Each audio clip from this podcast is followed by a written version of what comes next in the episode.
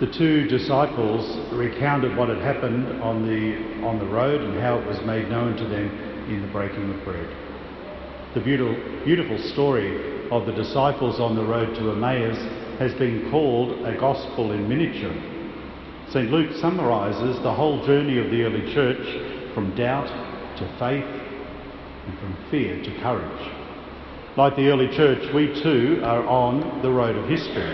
And our faith becomes real when we meet the risen Christ and have the scriptures explained to us and then our eyes opened at the breaking of bread. In other words, when we come together at Mass to celebrate both Word and Eucharist, we grasp more and more deeply the mystery of Jesus' death and resurrection as the meaning of our own lives and the power that redeems our world. Last night I preached at Leichhardt.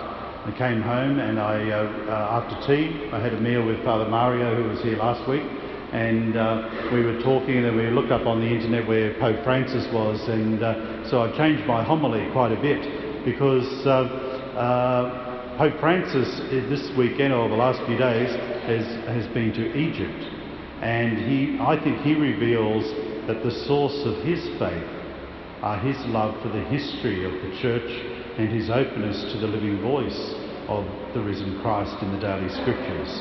And here, I think, is the script and inspiration for everything that Pope Francis says and does.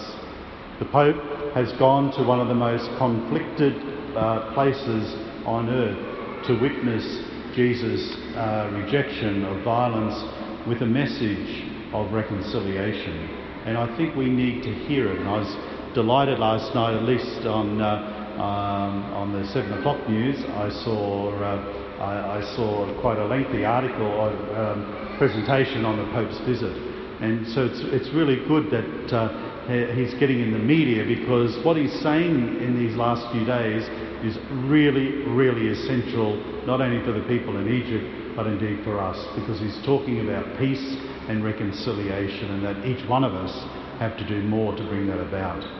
In fact, Pope Francis is walking in the footsteps of St. Francis of Assisi, his namesake, whom he quotes often and whom he quoted in a Mass yesterday. And St. Francis, 800 years ago, risked his life to meet with the Sultan of Egypt during the Crusades to promote dialogue between Christians and Muslims. Pope Francis has reenacted that daring example to respond to the terrible bloodshed during Palm Sunday this year, when we heard that 54 Christians were killed by ISIS suicide bombers during church services. 54 people blown up in a church a little bit smaller than this one. At the final Mass in Cairo, Pope Francis preached on the Emmaus story, the story we've just heard, as though it were our present reality, which it is. On the road of history, our despair turns to joy if we are open to the stranger. Dialogue, Pope Francis says, not fear and exclusion, reveals God in a courageous quest for the common good. This is the only way forward in a world of great diversity and ideological divisions. At our darkest hour, when fear and violence have scattered everyone, God's victory is revealed in the one who suffered and died to fulfill the law and the prophets. The breaking of bread, the sign of the death of the Lord repeated at every Eucharist, and we'll do that in a few minutes here, is a sign that Jesus is always present where love meets hatred, where suffering yields to new life and sacrifice leads to conversion of heart and an outpouring of compassion. So in other words, when we imitate Jesus in our own lives and within our families, we are helping to make Jesus present, and hopefully others recognise the Lord Jesus in our lives. The path to glory for us and for the world is not through domination of others or religious wars or the threats of world leaders to press a button if another country doesn't do the right thing, but it's through the suffering inherent in having our minds stretched and our hearts broken open by love for all our human brothers and sisters, whatever our differences. So the Pope is really talking about ourselves being open.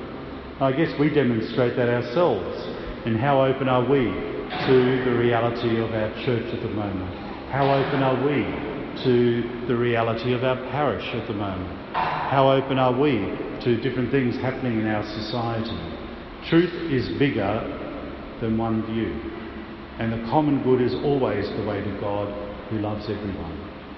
We become, each and every one of us here this morning, we become the disciples on the road this weekend. All our doubts and fears prepare us for a conversion from timidity to bold faith. So let's pray for deeper faith. Let's pray and ask God for courage, so that our faith will be will motivate us, and that our faith will be convincing, not only to ourselves but to other people. And God will certainly hear our prayers. For now, more than ever, our world needs our witness of peace and justice and openness. Now is the time to turn strangers into family, enemies into friends, diversity into the path of God's will for a suffering, violent and, I dare say, even an exhausted world, because what we're lacking in our world, maybe a lesser extent in our church, is vision. And the vision we have as Christians is Jesus Christ. Like the disciples on the road to Emmaus 2,000 years ago, today, as we leave this church, hopefully even now, may your hearts burn with love and joy today, so that all you do this week may be motivated and inspired by the faith that we're about to profess.